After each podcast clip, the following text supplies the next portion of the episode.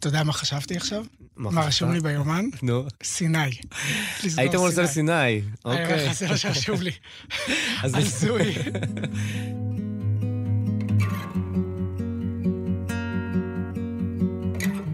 היי, אתם ואתן על איך ממשיכים, אני תומר מיכלזון, ומי ששמעתם כרגע מדבר על התוכניות לסיני שלא יצאו לפועל, זה עמרי בארי. עמרי הוא איש חינוך ומ"פ בחטיבה 16 בנחל, ולאחרונה הוא חזר מחודשיים וחצי של מילואים בעזה. עמרי ואני מכירים קצת, וכשנתקלתי בו במקרה ברחוב לפני שבועיים, הרגשתי שהוא חזר קצת אחרת. אז הזמנתי אותו לשוחח על החוויה של לחזור ממילואים אחרי תקופה כה ארוכה. על מה שהרגיש שם בשטח בעזה, על ההלם לחזור לחיים שהמשיכו, על הניתוק הרגשי שהוא חש, או הזליגות שיש פתאום בבית, וגם על מה שמחמם את הלב, ודברים שכולנו צריכים לשים לב אליהם.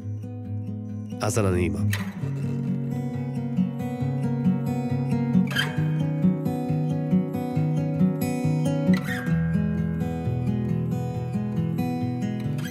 עמרי, אה, בן 35, אה, אני מ"פ אה, בחטיבה 16, שזה חטיבה של הנחל.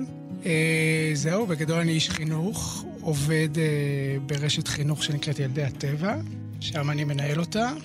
אה, אבא לשני ילדים, ניתאי ותמר. אה, וזהו, זה בגדול אני. זה הרבה מאוד. כן. אמ, תספר קצת בעצם, אתה גויסת ישר ב-7 באוקטובר, אה, הוקפצת לעוטף. כן. בגדול אנחנו הוקפצנו, בשש וחצי בבוקר הייתה את האזעקה.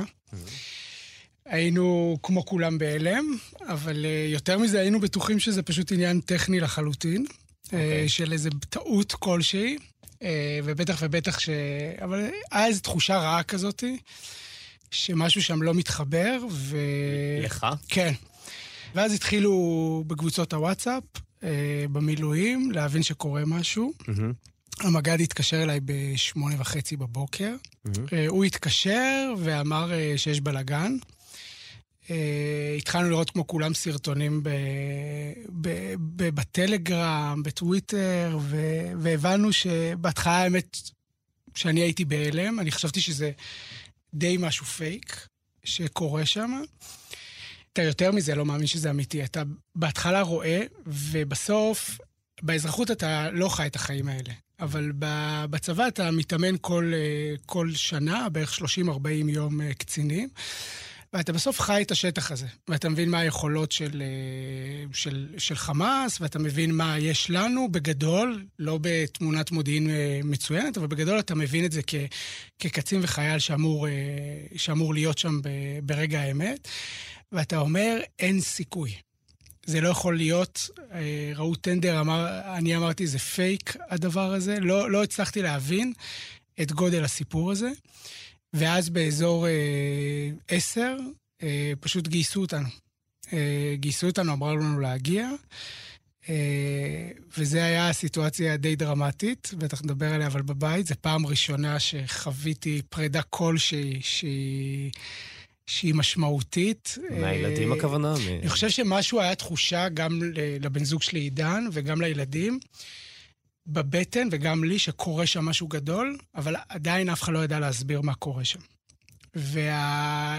ולעלות על מדים ביום שבת אה, ולרדת אה, לרחוב, זה הרגיש כמו הסיפורים האלה שלא היינו שם בזמן אמת, אבל כמו יום כיפור, החוויה הזאת היא שכל הרחוב מלא בחיילים, וזאת הייתה החוויה. ירדתי למטה, פשוט הרחוב היה עם עשרות אנשים במדים שהולכים למכוניות שלהם, והייתה איזה מין חוויה כזאת של... אה, ש, שיש פה משהו אחר. ואז אנחנו יורדים לדרום. אה, רגע, ו- תחזור שנייה, אתה נפרד כן. מהילדים ואתה מרגיש, אתה בעצם לא יודע לכמה זמן, אתה, מה- מה- מה אתה אומר כן. להם?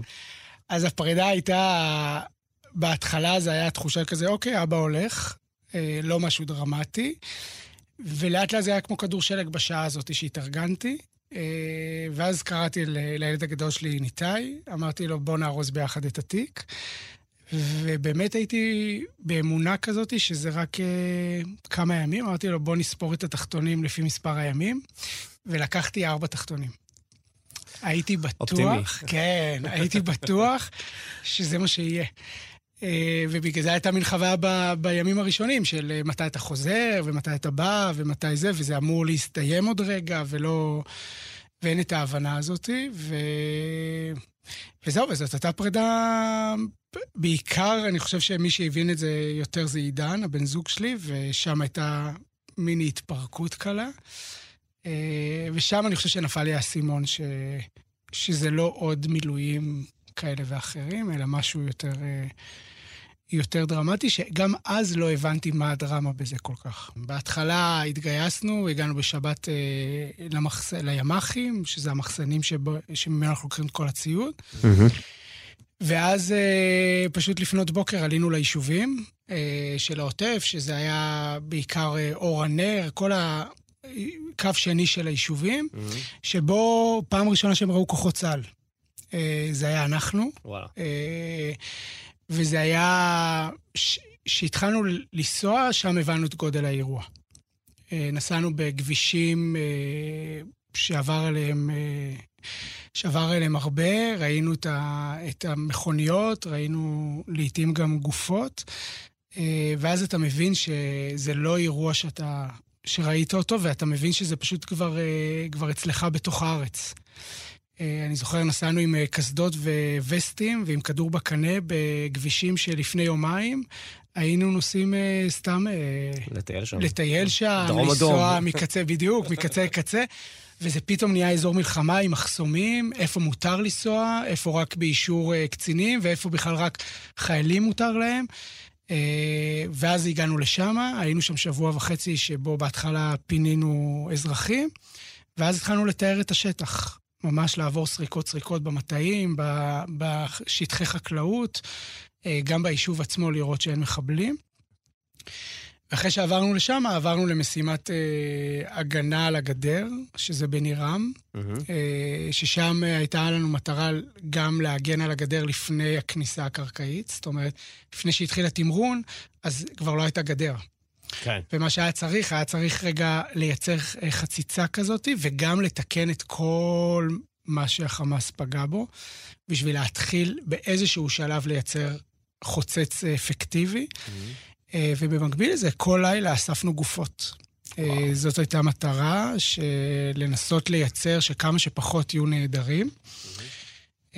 והדיסוננס הזה בין זה שאתה בקיבוץ ביום, אה, במדשאות, אפילו עם הציפורים, לבין זה שאתה בלילה אוסף גופות ורואה טנקים באזורים החקלאיים של היישוב. זה היה סיטואציה שאתה לא מבין מה קורה. אתה במין תחושה כזה, אוקיי, אני נמצא במקום שאני מוכר לי וידוע לי, מצד שני, בלילה וב, ובחדירות מסוימות שיש uh, התראות, אתה יכול למצוא את עצמך רגע שמגיע מחבל לפה. אה, ממש, או ממש לעבור את הגדר ולאסוף גופות שאתה לא יודע אם הן שלך, mm. של ישראלים או לא של ישראלים, ולנסות להבין רגע את, ה, את הדבר הזה. וזהו, ואז סיימנו את זה אחרי שבועיים. התמרון התחיל שבוע לפני שאנחנו נכנסנו. Mm-hmm. ואז הייתה פקודה להיכנס. זה היה די הלם, גם כי לא היינו בטוחים בכלל שיכניסו אנשי מילואים. זה לא היה משהו מובן מאליו, חוץ מטנקיסטים וחיל הנדסה, לא היה כזה ברור שאנשי מילואים אמורים לעשות את זה. ופתאום אתה נכנס, אה, ונכון, יותר נכון נותנים לך את הפקודה להיכנס, ואני זוכר את ה... מה שקרה זה שיום אחד היינו צריכים להיכנס, וזה פשוט נדחה ב-24 שעות. והוא קל לך? זאת אומרת, 24 שעות... יפה, זו שאלה מצוינת. אני חושב שזה היה בדיוק היום הזה. שנפל לי האסימון, והייתי צריך את היום הזה עוד אחד. שמה, להקל שנכנסים? התחושה הזאת היא שכאילו משהו קורה, אתה נכנס, ופתאום אומרים לך, רגע, אתה לא נכנס עכשיו, אתה נכנס עוד 24 שעות, פתאום משהו ב-24 שעות הזה השתחרר, והיה עם תחושה הרבה יותר... אה, משהו שם, משהו שם נפתח יותר. אה, אבל החוויה הייתה, אומרים לך את זה, אתה לא יודע למה לצפות. אתה יודע איך זה אמור להיראות, אתה יודע להיות לוחם, את זה אתה יודע, אתה יודע לעשות את העבודה שלך, אבל אתה בטח לא יודע אה, גם מה קורה שם באמת.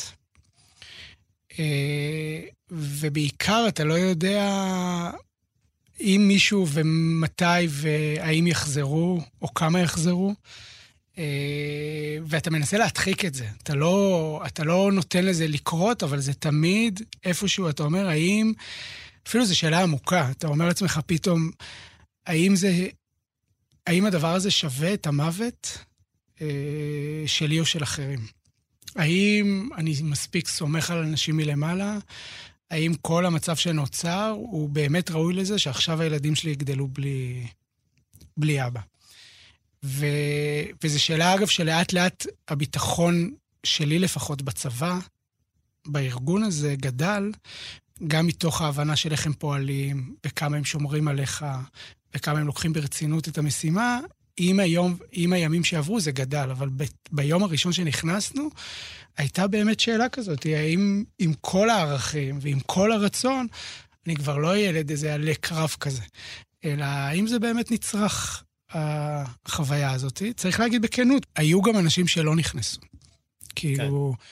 צריך להגיד את זה, היו אנשים שמאוד בשוליים, אבל כן היו אנשים שזה, שכל פעם שעברנו מפעימה לפעימה, הם פשוט אה, החליטו שזה גדול עליהם. בהתחלה שהיינו, מה שנקרא, קצת בעורף אה, של, ה, של היישובים, אז זה היה בסדר, ואז עברנו לגדר, זה הלחיץ יותר, ובטח להיכנס.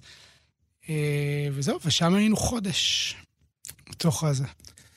אוקיי, okay, אתם בתוך עזה, תקופה, יש איזושהי, זאת אומרת, אה, הסתגלות לשדה הקרב, אה, זאת אומרת, איך התחושות שם אחרי, בוא נגיד אחרי שבועיים, שלושה כבר של לחימה ממש בפנים?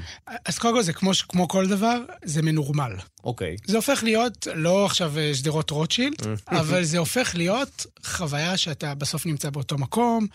הביטחון שלך עולה במקום, אתה מכיר כל בית, אתה יודע מי, מי אפילו איזה מחלקה אמורה להיות בכל בית. Mm-hmm. אתה רואה את אותם אנשים כל יום, זאת אומרת, אותם כוחות נמצאים, ולכן כל יום שעובר ועובר, הביטחון שלך עולה. אגב, זה גם היתרון וזה גם החיסרון. ברגע שהביטחון שלך עולה, אתה פחות דרוך, ואתה יכול להיות יותר מופתע. אבל אני חושב שההתחלה, היא הייתה מאוד מאוד דרוכה ברמה הזאת שאתה... שבפ... וזה מה שזכור בזיכרוני. החוויה הזאת שאתה נכנס לעזה, מאחוריך, נכנסנו בלילה, לפנות בוקר, ויש זריחה. מאחוריך הקיבוצים עם הזריחה, נוף מהמם, mm-hmm. עם שדות פורחים ירוקים, התחיל להיות כבר ירוק, ואתה נכנס ואתה פשוט רואה הרס. הרס, עשן, זה היה בתקופה שהיו גם הפצצות בלי סוף. אתה שומע יריות לא שורקות לידך, ואתה שומע 250, 150 מטר לידך אה, יריות, ואתה מבין שאתה נכנס לאט-לאט לאזור מלחמה. השבוע הראשון היה הלם. כי גם היכולת שלך לדעת להתחיל להסתגל, יש דברים שלא מדברים עליהם, כמו לדוגמה, איפה עושים קקי. אה, ברמה כזאת. בשטח. אבל איפה? כי בסוף אתה עושה בשטח, אבל אתה חי בשטח הזה. אנשים, אה, איפה אתה משתין? כי אתה לא יכול לצאת מהבית בלילה, בלי וסט וזה. אז אתה צריך לייצר אה, חדרים שאתה יכול להשתין בהם וגם לחרבן בשקית, ואיפה אתה זורק את זה, איפה לא. איך אתה מתחיל לעשות בכלל שגרה. זאת אומרת, גם בזמן מלחמה אמור להיות איזושהי שגרה שאתה מנהל אותה אה, ברמה של איפה אתה ישן, איך מותר ללכת לישון, אה, לא להוריד נעליים, או להוריד פעם בחמש דקות ביום בשביל לאוורר אותם בתורנות. ואני חושב ששם הדברים עצמם אלה המורכבים לחיילים באופן אישי. זאת אומרת, אם הייתי צריך להתעסק בהרבה מאוד דברים, זה היה, ב, נקרא לזה, בחוסן הנפשי שלהם. גם ביכולת שלהם להמשיך עם הקשר עם הבית שלהם באופן רציף, דרך מכתבים, דרך דברים כאלה, וגם להשאיר להם באיזשהו מקום צלם ש... של זיכרון של, אה, של, של אדם. של להיות בן אדם, כן. בדיוק. איך אני לא ישן רק על וסטים, איך אני מקבל עיתון, איך אני מקבל ספרים. עכשיו, לחייל פשוט בעזה יש הרבה זמן. זאת אומרת, הוא צריך לשמור, הוא תוקף, אבל לא כל היום הוא בפעולה. והרבה מאוד מהיום הוא יושב. הוא יושב ו... ומחכה למשהו שיקרה. וזה, וזה קשה, זו, זו שחיקה, זאת אומרת, מאוד קשה. זה יותר משחיקה, זאת חוויה שפתאום המחשבות עולות, פתאום אתה נהיה תת-אדם, אתה, אתה, גם השיח, השיח הופך להיות מאוד מאוד מצומצם. פתאום מחבורה של נחלאווים, שכל אחד אה, בן אדם בן גרעין כזה, אתה יודע, אנשים שהם כל היום רגילים לדבר על נושאים מורכבים, זה לא אנשים פשוטים, רובם שם אנשי חינוך. Mm-hmm. פתאום כל השיחות, אתה שם לב שהן מסתכמות, ב, אני אקרא לזה שיחות של, אה, אה של, אה, של, דברים, אה, של דברים קיומיים. כמו פצעים, כמו איפה אתה עושה את החרא שלך. Mm-hmm. אה, מה אנחנו אוכלים, דברים כאלה, שאתה הופך פשוט להיות אדם מצומצם. כל פעם ששבוע עבר, ומה שנקרא, שהמשיך עוד שבוע ועוד שבוע במילואים, התחושה הייתה שאני מתנתק מן העולם יותר ויותר. זאת אומרת, המפגש הראשוני שיצאתי, זה היה להתקשר לעידן ולשאול אותו, ניתאי, הבן הגדול שלי, עבר, אה, עבר בית ספר בגלל המלחמה, אז להתקשר ולשאול איפה הבית ספר. או מתי הוא מסיים. עכשיו, מי שמכיר אותי מבין עד כמה האבהות שלי היא, היא אחד מ... ממש מאבני היסוד שאני נמצא בה, ועכשיו לשאול משהו שאני הייתי מעורב בו כל החיים, ול, ולבדוק משהו על הילדים שאני לא יודע, זה היה משבר מאוד מאוד גדול. אבל גם רצית אולי להתקרקע חזרה, זה הדבר הראשון שכאילו... התחושה הייתה שאתה לא יודע. ואז פתאום המשפטים, אני יושב עם ניתאי באוטו, ואז פתאום המשפטים האלה של איש קבע כזה, שבא ושואל, נו, אז מה שלומך? ויש שתיקה. עכשיו, מה זאת אומרת מה שלומי? מאיפה להתחיל לספר לך מה שלומי? כן. כאילו, ניתאי, והתשובה הייתה לשתוק. ולהגיד רק בסדר, שזו חוויה שפתאום הזכירה לי עד כמה אני לאט לאט מנותק, ואת כמה השיחות ממפגש למפגש, שהיו סך הכל ארבעה מפגשים כאלה כל התקופה, כן. פשוט הגיעו לרמת רדידות שהיא הייתה מאוד קשה, ו... ואתה קצת איפשהו אומר, אני כבר רוצה לחזור. אני רוצה לחזור לא במובן הזה שאני רוצה לחזור לשם, אני רוצה לחזור למוכר. כן. למקום שאני יודע. זאת אומרת, קשה לעשות את המעברים האלו בין ה... הגדרת את זה יפה, אמרת, האדם המצומצם שאתה בתוך שדה הקרב, פתאום למלאות הזאת של, של, של החיים עצמם בבית. זאת אומרת, זה לא... כן. אי אפשר לקפוץ בין הדמויות. זה... כן, כן. זה יותר מזה, זה, זה חוויה שהדמויות לא... שהיא כבר... מתח... דמות אחת מתחילה להיות זרה לך. וואו. ובהתחלה, המילואים זרים לך. Mm-hmm. כי אתה מקורקע לחיים שלך. ולאט לאט, שאתה הופך להיות חייל, אי אפשר להגיד את זה אחרת, אתה הופך להיות חייל, ואתה לא הופך להיות מילואימניק, אתה הופך להיות חייל, פתאום החיים באזרחות נראים לך חלקם, אה, אני, אני אפילו אגיד קצת רדודים. Mm-hmm. זו מילה קשה, כי אני לא חושב שהם רדודים, אבל תחושה כזאת שהם לא רלוונטיים. והדבר השני, שאתה מרגיש ש... אה, שהחיים המשיכו. ואתה לא שם בחיים האלה. אה, וזה ברמה של שאלות מטומטמות, שאתה שואל שאלה של ניתוק של חודשיים או של חודש, והוא או הוא או היא, שאתה מדבר איתה, הם כבר לא שמה. זאת אומרת, אתה, יש לך איזה מין חלל כזה, והם המשיכו עם הרבה מאוד דברים אחרים, ואתה נתקע. אתה, היה איזה קטע ש... שמעתי איזה מישהו, ש...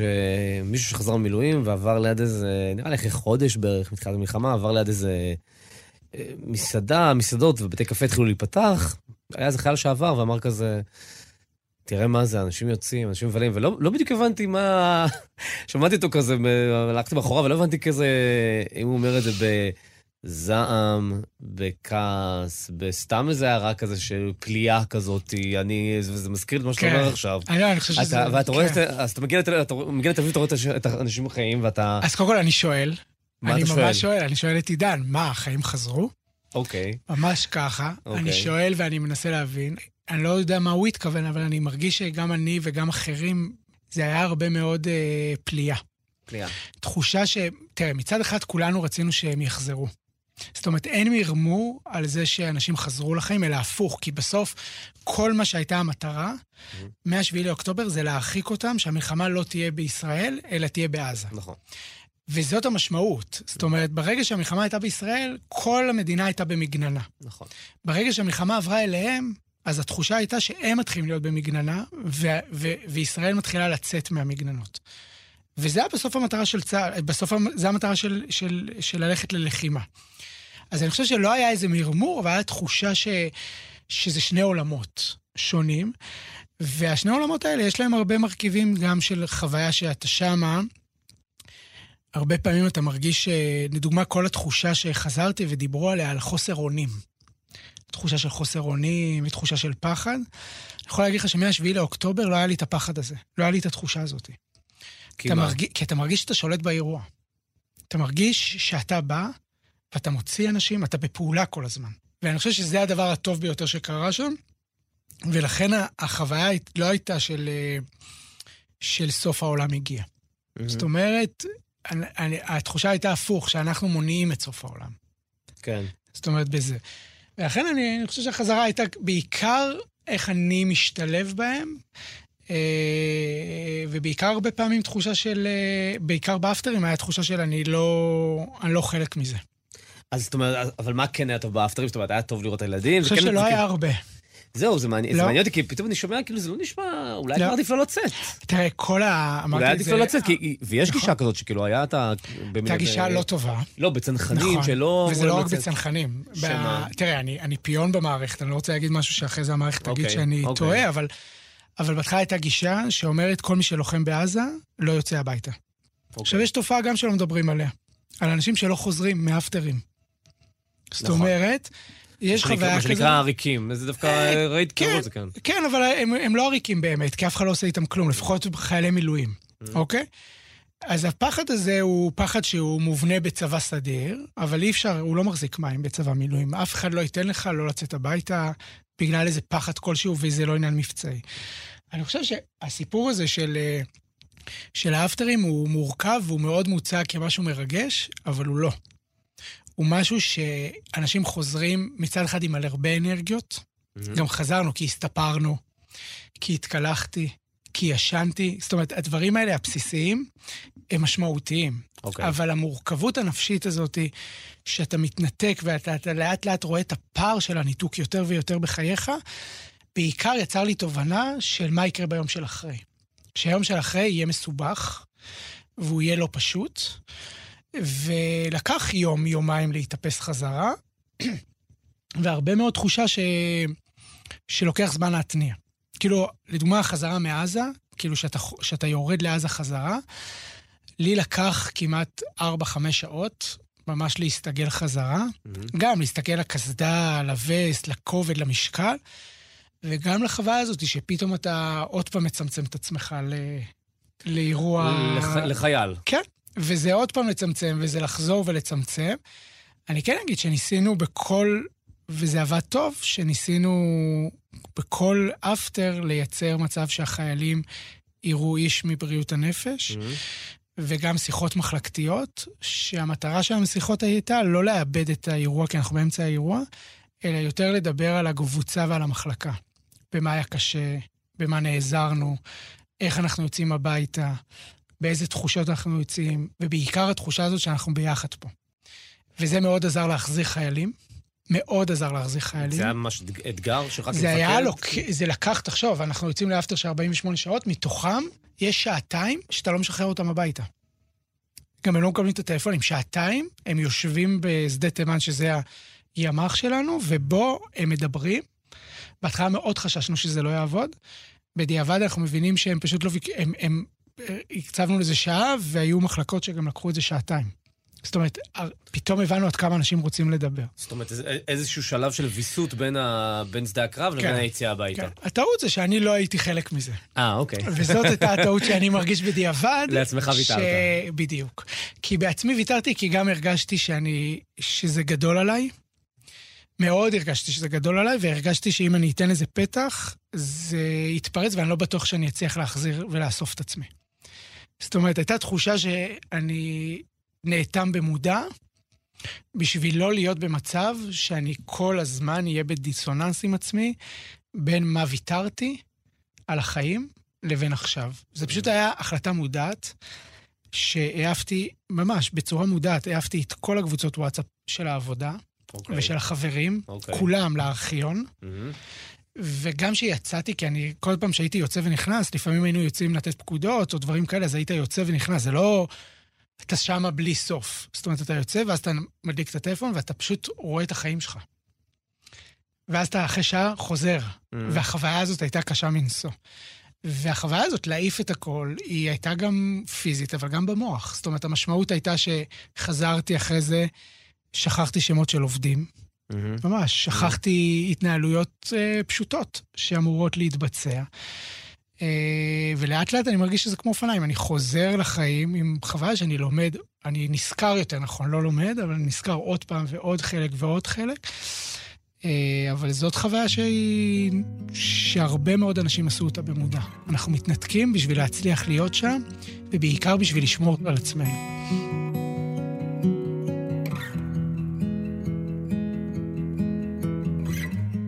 משהו ש... מיוחד שאתה עשית ולא הרבה אנשים אחרים עשו אותה, חזרתי גם עם כלב קטן נכון. מעזה. אני חייב להגיד שראיתי אותו. והוא היה פטן, פטל. נכון, הוא נקרא פטן, אבל בסוף הילדים אה, קראו לו פטל, כי זה לא החזיק, אבל כן. כן, לא, תספר לי קצת קודם כל איך מצאת אותו בעזה, ועכשיו כשאתה מדבר ודיברת, אה, אני פתאום תוהה בעצם... כאילו הבאת משהו איתך, או משהו מעצמך, מהדמות הזאת בעזה, הביתה. זה, זה, מה זה, זה אובייקט מעבר? הכלב הזה? תספר שנייה איך מצאת, אוקיי, כן. מצאת כלב. אז קודם כל, אני לא מצאתי אותו, הוא מצא אותי. אה, אוקיי. באמת, לא ב... זה קורה הרבה עם כלבים. כן, כן, הוא מצא אותי, אני לא מצאתי אותו, אני לא הייתי מרוכז בו, גם אני סבבה עם כלבים, וגם כן. כל, חי, כל uh, חיי uh, היה כלב בבית, אבל בין זה לבין לגדל את הכלב, היה קצת פער uh, בהבנה הזאת. זאת אומרת, זה לא כזה מובן מאליו שאני אקשר לכלבים או לחיות מחמד, אני יותר נקשר לבני אדם. אוקיי. ולאט לאט הוא התחיל בהתחלה להיות לידינו, נתתי לו מים, פתאום אני הולך לאחד העיטורים שזה הבתים, ושם אני מוצא אותו עוד פעם. וההתחברות הייתה לאט לאט, אה, עד שהגעתי, פשוט התחלנו ללכת אחד ליד השני. אה, ואז החלטתי איזה יום אחד אחרי שבוע שאני מעלה אותו. וזה היה לא כזה פשוט. עכשיו בדיעבד אני מבין שזה לא היה פשוט. מה זה מעלה אותו? מעלה אותו, מעלה אותו, מעלה אותו, פשוט מעלה אותו, אבל איך הוא מעלים כלב? זה, זה מסובך. אז זה אוקיי. לא משנה, הבאנו... אה, הבאנו שיירה שנקראת אה, פטן, שזה שיירה של אה, פלוגת פינוי ותספוק, mm-hmm. וביקשתי מהמ"מ שם עזרה, ואמרתי לו שאם הוא מצליח יחד איתי, אני קורא לו פטן על שמם. בגלל אוקיי. זה, ככה זה השם שלו שהתחיל. והעלינו אותו, ולקחנו אותו לישר, אני הייתי צריך להישאר באזור של, ה, של הגבול, וביקשתי מחבר אחד בשם בן, הקצין האג"ם. והוא העלה אותו ולקח אותו לווטרינר, אה, והוא היה, בוא נגיד ככה, לאט לאט הבנו שהוא, שהוא, שהוא ישרוד, אבל אה, בוא נגיד הוא לא היה שורד יותר מדי זמן שם. כן. היו לו מחלות שם, טפיל בדם, אה, מעבר לכל הפרושים וקרציות. וזהו, ולקחתי אותו, יום אחרי זה יצאתי לאפטר, ולקחתי אותו הביתה. המפגש בבית היה קודם כל בטלפון עם עידן של, היי, יצאתי מעזה ויש לי כלב. התשובה הייתה, איך כל הזמן אתה עושה את הדברים האלה? ואחרי זה היה, אחרי דקה אמרתי לו, טוב, לא חייבים. ואחרי דקה היה טלפון של, יאללה, לוקחים אותו. אה, ואני חושב שזה סיפור אה, שלא עשיתי אותו בשביל הסיפור.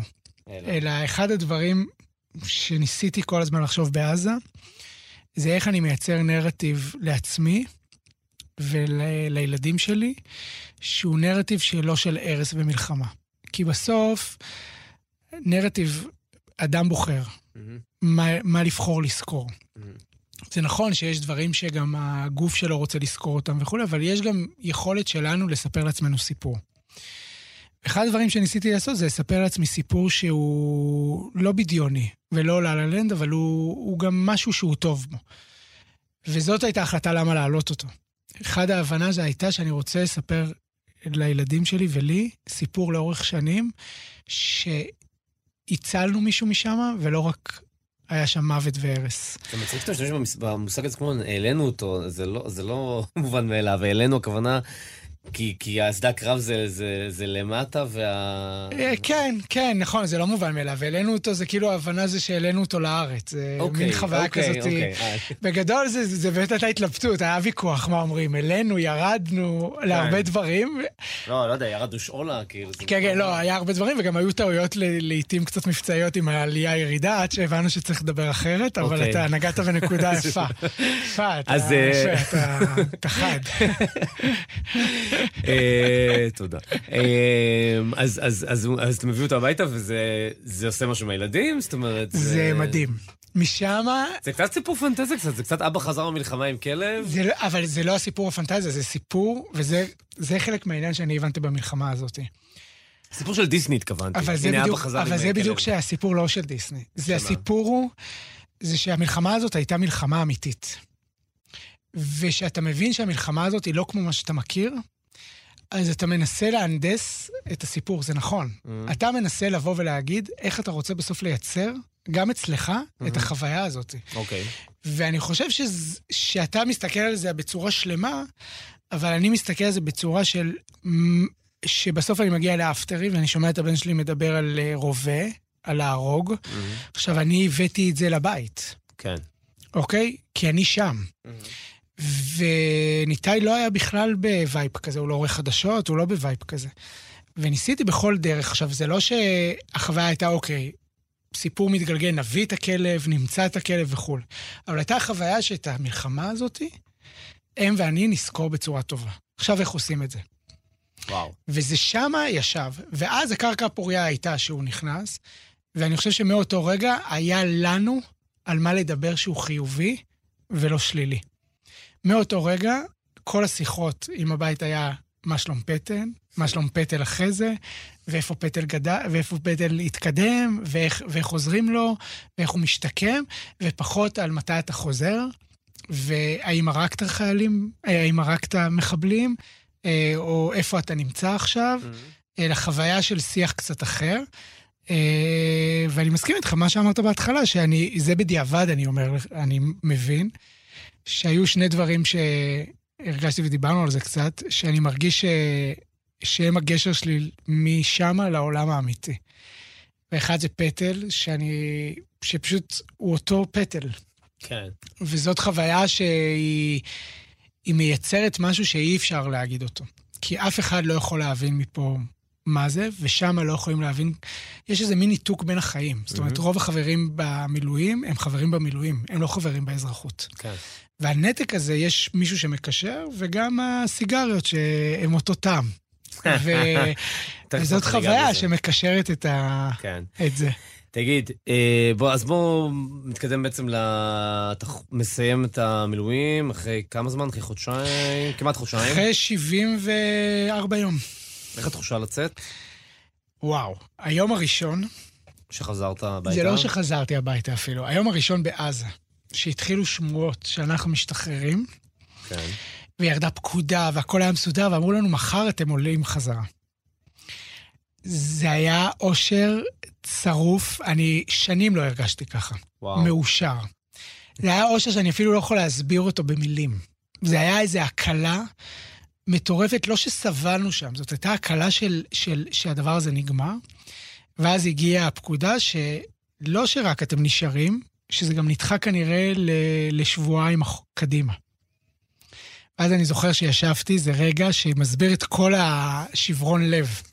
ישבתי על המדרגות בעיטור, שזה הבית שישבנו, עם סיגריה, עם אחד הקצינים האחרים, וממש אמרתי לו, אני לא יודע איך אני קם מפה וממשיך לתפקד. וואו. זאת הייתה תחושה שמשהו בדיסוננס הזה אה, היה מאוד מורכב. לא משנה שכמו שבצבא הגדול, ככה בצבא הגדול, שאתה קם בבוקר לתדריך, אז אומרים לך, טוב, אז יוצאים מחר. בסוף בוטל, בסוף יוצאים, מהמם. רק באיחור של 24 שעות. ואז אתה כבר נהיה יותר קול מול החיילים, אתה אומר, אה, סבבה, אין בעיה. אה, והיציאה הייתה בהדרגה. אתה יוצא בהתחלה מעזה, ואתה יוצא לשבוע שזה נקרא שבוע העלאת כשירות מסוימת, שבו גם אתה בודק שכל הציוד שלך הוא בכשירות, כי אתה לא משתחרר באופן הרמטי, כן. אלא אתה משתחרר על תנאי. אוקיי. Okay. והשחרור על תנאי הזה, אתה שם את, אז אתה שם את כל האפודים שלך, את הכל עם שם באיזה תיק, ולא מחזיר אותם למחסנים ומזדכה ומה שנקרא יוצא הביתה. Mm-hmm. וגם זה שבוע שלאט לאט מחזירים אותך לחיים. נותנים לך לראות אה, גם אה, אנשים מבריאות הנפש, וגם ביטוח לאומי, וגם דברים כאלה, את הזכויות שלך. לאט לאט מייצרים לך שבוע כזה, אבל עדיין בשבוע הזה הרגשתי שאני שמה. אה, בטח בתור קצין, אתה כל הזמן בפעולה, אתה לא, אין לך איזה זמן רגע מנוחה או דברים כאלה. ואז אתה מגיע הביתה, ביום הראשון שאתה באמת משוחרר. כן. אה, ובדיעבד אני, יש לי בראייה של כבר של שבוע וחצי, אתה בהתחלה בהלם. בהלם זה שאתה יכול להסתובב בחוץ, ואתה אתה לא, אתה לא מבין מה קורה. בעיקר אתה לא מבין מה מצפים ממך. שאתה חופשי. אבל לא, אתה לא מבין מה מצפים ממך. מה אתה מצפה מעצמך? אתה מצפה לחזור לעבוד עכשיו?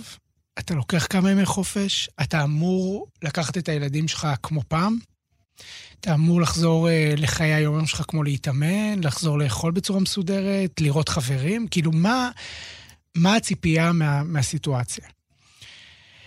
ואתה כל הזמן באיזה מין מאבק כזה, שאתה אומר, אוקיי, אני, אני מבין שצריך לחזור לחיים כמה שיותר מהר, אבל הגוף לא, לא מסוגל. לא מסוגל להחזיר אפרופו את הקבוצות מהארכיון. Mm-hmm. לא מסוגל לדבר ושישאלו אותך מה שלומך, כי אתה בעצמך לא יודע מה שלומך. אתה אומר, על פניו, אני בסדר, אני קם, הכל טוב. אבל אתה, אתה עוד, הייתי בכמה ימים הראשונים עוד בהלם. כאילו מין תחושה שאתה שמה, אבל אתה מתחיל אה, להיות במקום אחר. זאת אומרת, החוויה לישון בבית הייתה יותר זרה מאשר לישון כבר על אה, שק שינה בעזה. וואו. ואז אתה עובר את השלב הזה, אתה מתחיל להתחיל לתפקד, ואז מתחילים לצוף. מה הכוונה?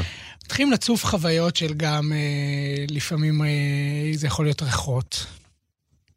איזה ריח נגיד אתה זוכר? זה יכול להיות ריחות שהם אה, על פניו שאתה לא בעזה, אז אתה חושב שזה זבל. אוקיי. וזוהמה, ואז אתה לאט לאט שאתה בעזה, אתה מבדיל בין אה, ריח של גופות לריח של אה, קקה. אוקיי. אגב, פה לא- אדם רגיל לא כל כך יכול לזהות את ההבדל הזה. זאת אומרת, רק כשאתה ליד גופה ואתה מתחיל לזהות את הריח, אתה מתחיל להבין את ההבדל של הריחות. Mm-hmm. ופתאום אתה קם בבו, באמצע הלילה עם uh, חוויה של uh, מועקה קצת, שאתה... שאתה לא יודע גם להסביר אותה. אתה לא יודע להגיד, uh, לא, לא היה לך סיוט. לא היה כלום, אתה פשוט קם. ופתאום אתה בחוויה ש... שאתה נהיה קצר, אבל לא ברמה של אגרסיביות אלימות, אבל אתה נהיה קצר. כבר כלום לא מעניין אותך. קצר כלפי המשפחה, כלפי הבן זוג, כלפי... כלפי אנשים בעולם, mm-hmm. שיותר מדי מספחים את המשפט שהם רוצים להגיד לך. הבנתי. זאת אומרת, משפטים מורכבים, פילוסופיות פתאום של... של כי יש איזה משהו ב, ב, במילואים שאתה מדבר שורות תחתונות. Okay. אוקיי. ופתאום, כשמישהו מנסה להביא לך רעיון, אני גם מרגיש שאני נאבד בו, mm-hmm. וגם אני מרגיש אה, מאוד מאוד קצר רוח לדבר הזה. ואתה מתחיל לתפקד, ואתה מוצא את עצמך בישיבות בעבודה שאתה... רגע, מתי אתה חוזר לעבודה בעצם אחרי כמה ימים? תראה, אני עשיתי טעות, כרגיל. מה שונה? אתה יודע, אמרתי לעצמי, אני לא אחזור לעבודה מהר, כן. וגם אף אחד לא ביקש, אבל אה, אחרי יום וחצי ראיינתי כבר מישהי לעבודה. אוקיי. וזו הייתה טעות איומה. למה? אני מתחיל את הרעיון, קודם כל אני לא, אני מרגיש שאני לא בפוקוס.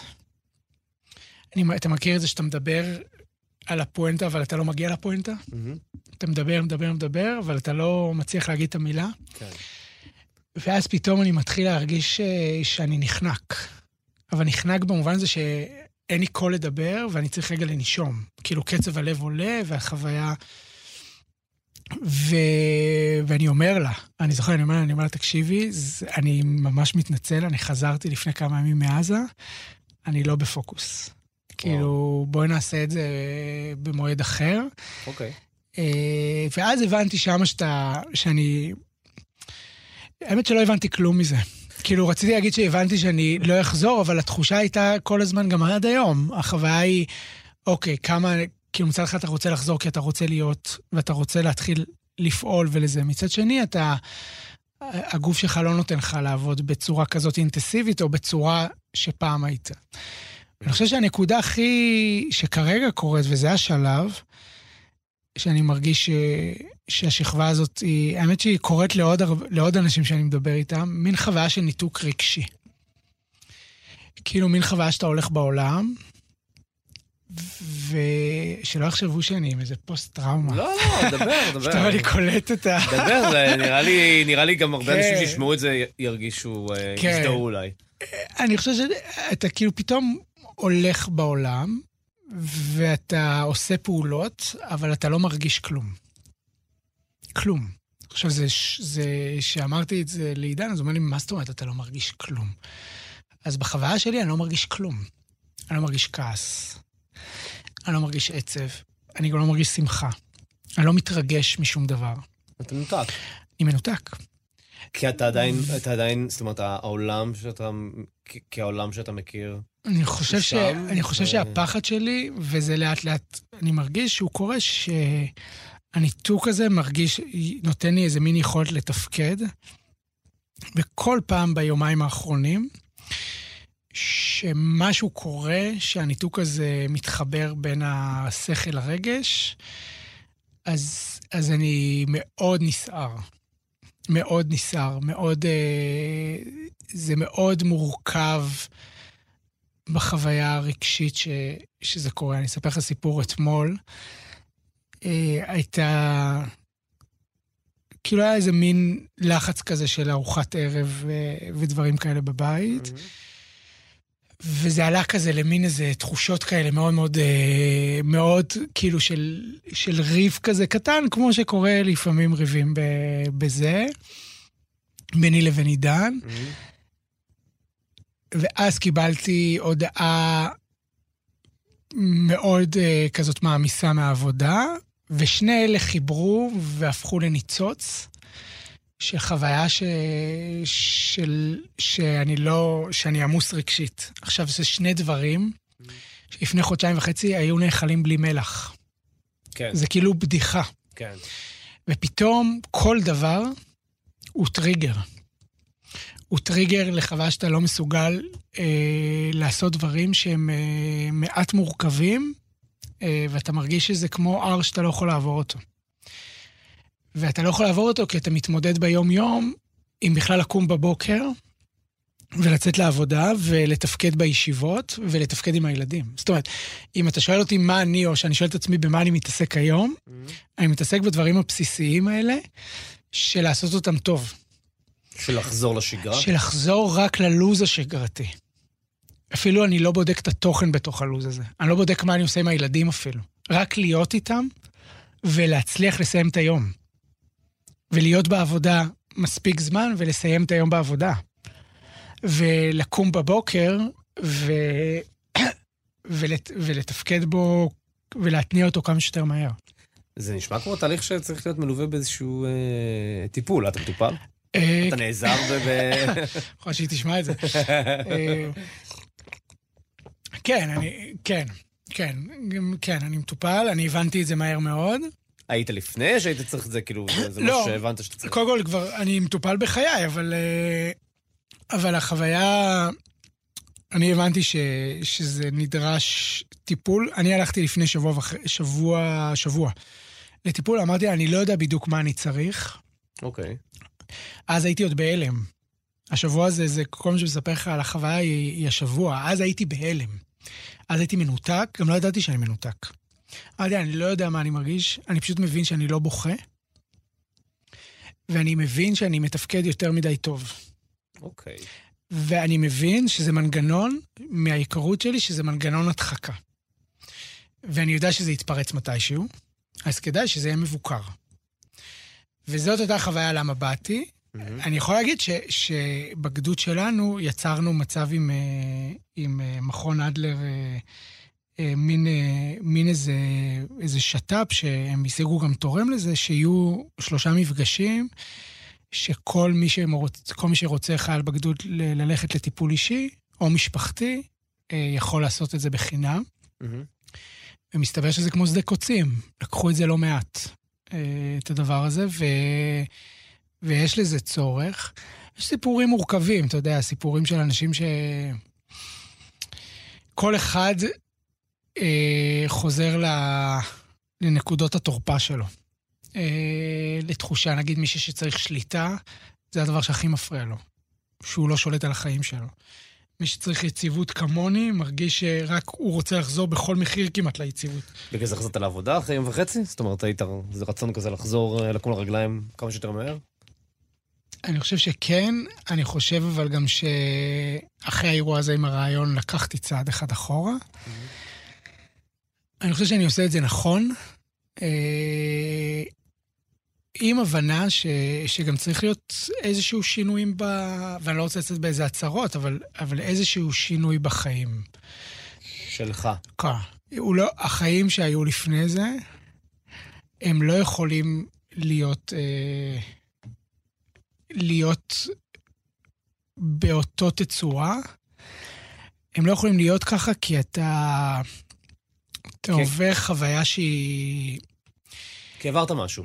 כן, אבל זה חוויה שאתה עובר, שאתה אומר, לא, אני לא במקום הזה שאתה עובר, וואו, ניצלתי, אז אני צריך לנצל כל רגע. וואי, זה, זה, לא, לא קיבלתי איזה הערה רוחנית, mm-hmm. שבה אני אומר, עכשיו חייתי חיים אה, גשמיים, וזה לא. אלא יותר בכיוון שאתה יוצא מהחיים שלך, ואתה, וזו הזדמנות חד פעמית בחוויה שלי. אתה יוצא ואתה מתנתק מהחיים שלך. ופתאום אתה מקבל את החיים שלך בחזרה. אבל אתה מתנתק גם מכל ההרגלים שלך. זאת אומרת, אתה לא מתנתק בשבוע, ואז הגוף שלך זוכר, וגם התרבות המחשבתית שלך והתפיסות שלך נשארות אותו דבר. מה שקרה פה חודשיים וחצי, לאט-לאט, זה לא קרה בבת אחת, אתה התנתקת מהחיים שלך, ומהתפיסות ומהמחשבות, ואז מה שקרה אחרי חודשיים וחצי, החזירו אותך לחיים שלך ואמרו לך, זה החיים שלך. אבל זה לא אותם חיים. אבל זה החיים שהיו לך. Mm-hmm. ואז שם המפגש.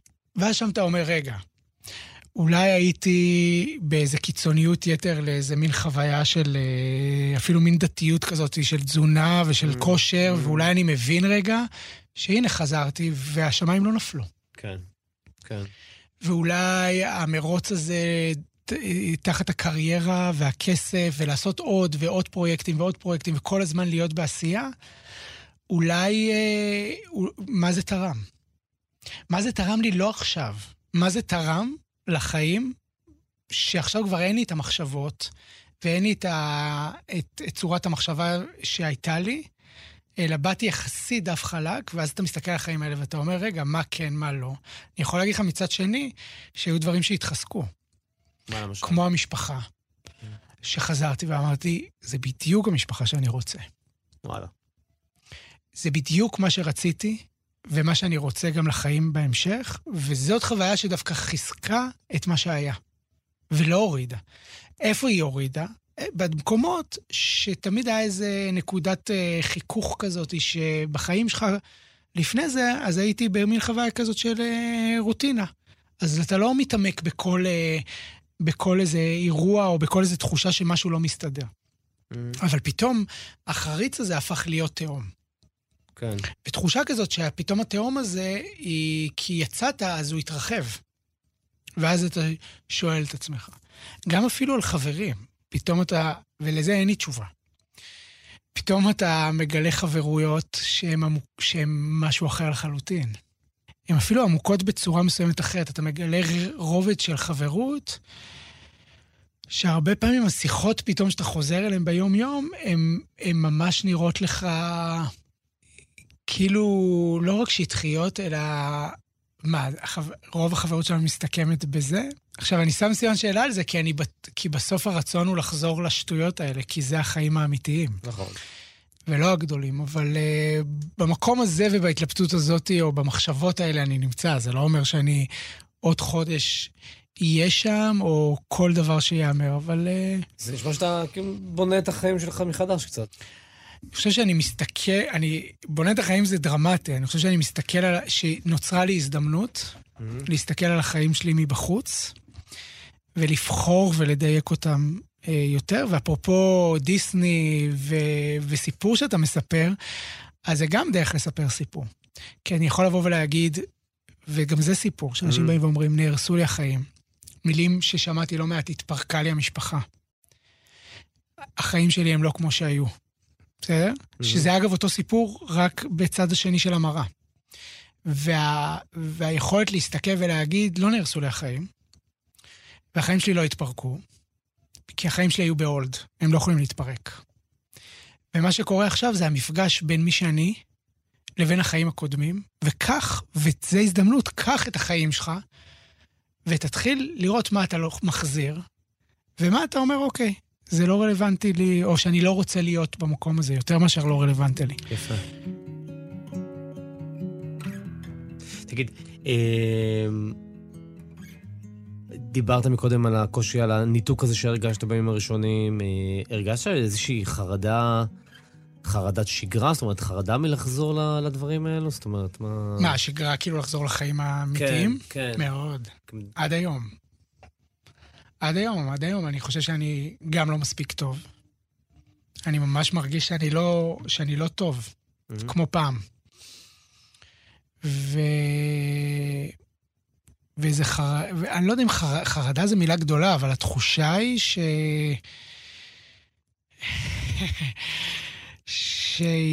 שייקח... אה... אני לא יודע אפילו אם להיות אופטימי בזה, כי זה באמת תחושה שמלווה... היא מלווה. כן. בוא נדבר שנייה קצת על, על, על הסביבה ועל התגובות של הסביבה. אה, הזכרת חברים, הזכרת קצת את העבודה. זאת אומרת, בסוף רוב האנשים לא היו במילואים. זאת אומרת, אה, מה יש לך להגיד? בוא נתחיל עם מעסיקים. זאת אומרת, מה יש לך להגיד אה, למעסיקים שעכשיו מתחילים לחזור, אה, חוזרים להם אה, אה, עובדים שהיו במילואים תקופה, איך להתנהל איתם, איך זה, כי, כי, כי זה באמת קצת כמו הדמות הזאת של הזר שחוזר, אתה יודע בערך מה עבר עליו, אתה לא באמת יודע. מה יש לך להגיד להם? אני, אני אגיד קודם כל, ביום הראשון שהוא חוזר לעבודה, mm-hmm. אז, אה, אז קחו לשיחה לא פורמלית ולא על עבודה. ותקשיבו למה שהוא רוצה לספר או למה שהיא רוצה לספר, ואל תלחצו על לספר, ותייצרו בעיקר ביום הזה את החוויה שחזרת הביתה. זאת אומרת, תתפנו. אל תעשו פגישה של 30 דקות ותעברו ללו"ז הבא. אלא אם זה המנהל הישיר, או ה-HR, או משהו שזה לא יהיה, תתפנו לזה. Mm-hmm. ותנסו לראות, ותעשו את זה ממש כמו עובד חדש. בא לשולחן שלו, לתת טוב שחזרת, משהו שהתחושה תהיה, לא שכחנו אותך. לא שכחנו אותך. ואני חושב שזה שם מתחיל. ואחרי זה, אה, זה תלוי מאוד בבן אדם ובשיחה הזאתי, אבל אחרי זה בעיקר לשאול אותו איך הוא רוצה להתקדם מפה. Mm-hmm.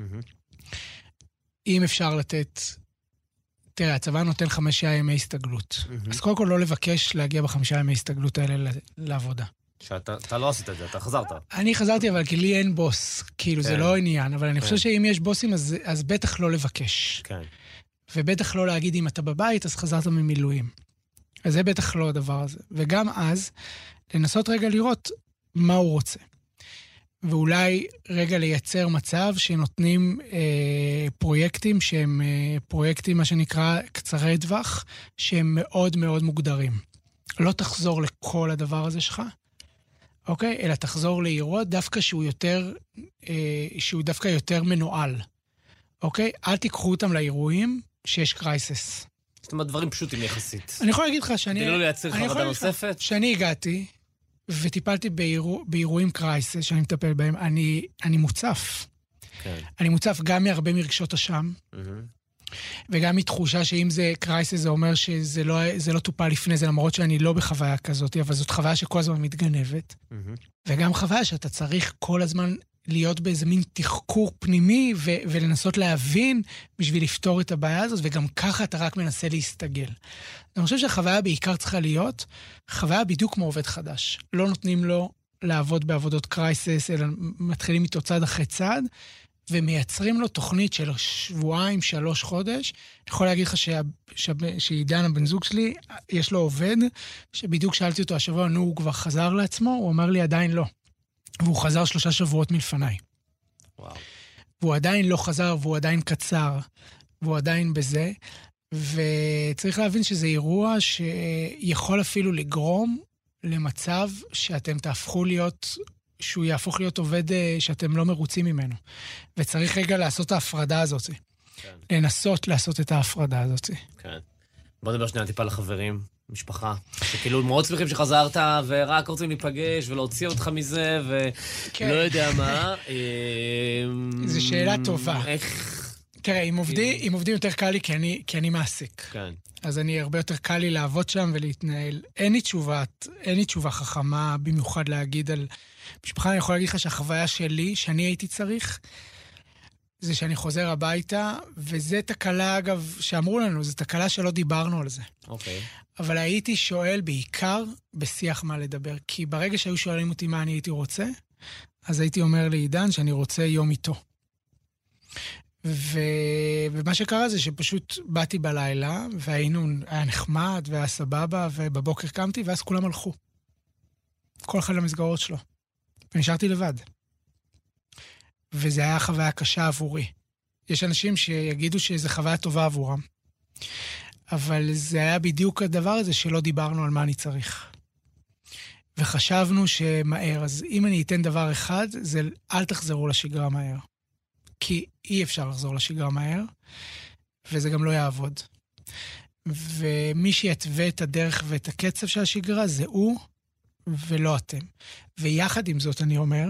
זאת אומרת, זה נשמע שאתה אומר, תנו להם את הזמן ואת הדרך... אבל תנו להם את הזמן, בדיוק. הדרך שבה כן. הם חוזרים. ויחד, אבל אני חשוב לי להגיד, שבסוף, אני מבין שבסוף המרכז הוא עכשיו החזרה ממילואים, ואנחנו וכולי וכולי, אבל בסוף, החוויה הלא פשוטה הזאת, בעיקר לאנשים שיש להם ילדים, ולא רק, זה בני ובנות הזוג, שאז השאלה היא איפה הם פורקים, ואיך הם מדברים. כי הם חוו חוויה שהיא לא פשוטה, ברור. בהרבה מאוד מובנים, ואני חושב שהפתרון שהוא כמעט קשה ליישום, עד בלתי אפשרי, זה לדבר ממש על הצרכים, ומי שיותר חזק בבני הזוג, שינהל את זה, מי שיש לו יותר יכולת לעשות את זה, וידבר וינסה להבין מה הוא צריך ומה אתה צריך. כי ברגע שהזרקור הופך להיות על בן אדם אחד, זה שחזר? הבן אדם, או שזה שחזר, או הפוך, mm-hmm. זה שנשאר. Mm-hmm. כי הוא יותר דרמטי, והוא נשפך יותר, והוא צריך עזרה, והוא נשא בנטל, ועכשיו ככה הכל, והשני מצמצם את עצמו. מה שיקרה זה שתהיה חוויה שמישהו יעבור אותה לבד. ובסוף, כשרוצים לצאת מזה, רוצים לצאת מזה ביחד מחוזקים, מהחוויה הזאת. אני אומר את זה, ואני אומר בכנות, שגם אנחנו לא מצליחים לעשות את זה כמו שצריך. וכל פעם שאני מדבר עם אנשים, אבל עכשיו לעמוק, זה קצת כמו שאתה נהיה בהיריון, mm-hmm. אז פתאום אתה מבין שיש הרבה הפלות. כן. פתאום, שלא מדברים על זה, אז פתאום כשאתה חוזר, אז אנשים גם מ- מיום כיפור עד צוק איתן ועופרת יצוקה וכן הלאה, פתאום מספרים עד כמה החזרה הייתה קשה. פתאום אבא שלי, אימא שלי סיפרה לי עד כמה שהוא היה חוזר ממלחמות. זה היה לא טוב. ואף אחד לא מספר לך את זה ביום-יום, שהחזרה היא לא כמו בטיקטוק, והיא בדיוק 20 שניות כמו בטיקטוק, ואחרי זה אתה מוצא את עצמך סזיפית במורכבות של לחזור לאינטימיות, לחזור לקרבה מסוימת, אה, למצוא את עצמך ב... אפילו בהרגלים. אתה יודע, גם העישון הזה, שהמשכתי לעשן. זהו, רציתי לשאול אותך, אתה לא עישנת לפני. לא עישנתי, בכלל, בכלל, בכלל. אפילו סלדתי מסיגריות. ובהתחלה, אתה יודע, זה היה בלחץ. אתה מעשן, קודם כל חברה, כאילו, אתה לא מעשן, מתחיל בלחץ, אתה אומר, אני בלחץ, אני אעשן. בהתחלה אתה מעשן פה סיגריה, שם סיגריה, וגם יש תרומות, אז אתה לוקח. ופתאום אתה מרגיש שכל פעם שיש, שיש פקודה או שיש איזה אירוע, אתה קוראים שני דברים. אחד, אני אוכל באופן בלתי מבוקר, אבל שטויות, הבאדי, כל דבר שבא ליד. כן. והדבר השני, שאתה מחפש סיגריה. ולאט לאט הסיגריה הפכה להיות חוויה שהיא, שהיא גם אה, חלק מה, מהתרבות אה, יום-יום שלך. ו, והחוויה שאתה חוזר, אגב, עם, עם הרגלים משם, זה כולם מספרים על, טעו, על איזה פאשלות כאלה, אנחנו קוראים לזה, שמה? של זליגות משם. זאת אומרת, אחד בטעות ירק בבית. אוקיי? כאילו, אחד התעורר, אשתו צעקה לו מהמטבח והוא צרח. אוקיי? כאילו, יש סיפורים של דברים שאנחנו קוראים לזה זליגות מעזה. שאמורים להישאר שם, אבל אתה זולג אותם כי, כי הגוף שלך כבר לא... הוא, הוא, לא יודע, הוא לא יודע איפה אתה. בעיקר במצבים שאתה, שאתה, שאתה, לא, שאתה לא מוכן אליהם. העליות קצר זה לא להיות קצר כי, כי אתה עצבני כל היום. להיות קצר כי ככה מדברים בצבא. כי בפקודות אתה מדבר קצר, בקשר אתה מדבר קצר. ופתאום ההתנהלות... זה לא פוסט-טראומה בעצם. לא, זה... ההתנהלות היא להיות קצר ולא להעדיף... פתאום חודשיים וחצי הראש שלך אה, אלרגי לברבורים לקשקשת. כן. הוא נהיה אלרגי, גם, גם מעירים לך בהתחלה. אתה מדבר יותר מ... אתה תופס את הקשר יותר מ-X זמן, מעירים לך, ת, תתמצת. כן. זאת אומרת, אתה הופך להיות מישהו אחר. זה אומר, אני לא חושב... וזה בדיוק ההבנה שהבנתי שאנשי קבע מדברים קצר, ואז אומרים, הם אנשי צבא. לא, זה פשוט השפה שלהם. אז זה נכון שהרבה פעמים אתה חסר סבלנות, כי גם החסר סבלנות זה, אני לא יודע אם, אם הוא אמר את זה הקב"ן פה, mm-hmm. אבל, mm-hmm. אבל זה כי אתה נהיה פשוט, אם אתה בתדר כל כך גבוה של עשייה, שאתה כל דקה בתאריך אחר, אז אתה נהיה קצר מאוד לתהליכים מורכבים. זאת אומרת, אין בצבא תהליכים, בזמן לחימה תהליכים מורכבים. שאתה צריך עכשיו לעשות תהליך של שלושה ימים. אתה אמור לפשוט, אתה אמור לנהל אירוע, אתה אמור לעשות את זה, זה תהליך מורכב, אבל זה לא תהליך שדורש ממך אה, מה שנקרא תהליך על תהליך על משוב, עניינים כאלה וכולי וכולי, כמו שאנחנו יודעים בחיים שלנו. אה, והעישון, אתה אומר, זה גם איזה סוג של זליגה. אני מרגיש שזו זליגה, וכן. כן, זו תובנה, כן. אנשים, אה, אנחנו חושבים על תופעות כאלה של אה, חומר מסיימים, אני, אני רק אגיד שיש גם תופעות של אנשים של מילואימניקים שגם אה, מבקשים להישאר, זאת אומרת, ב, נכון. בשיר, בשירות, לעבור תפקיד, כי, כי, לא יודע, אולי הם מפחדים לחזור, אולי, יש כל מיני סיבות. זה גם קצת מחזיר אותי למה שאמרת בהתחלה, התחושה הזאת של, כשאתה שם אתה מרגיש מאוד בטוח. נכון.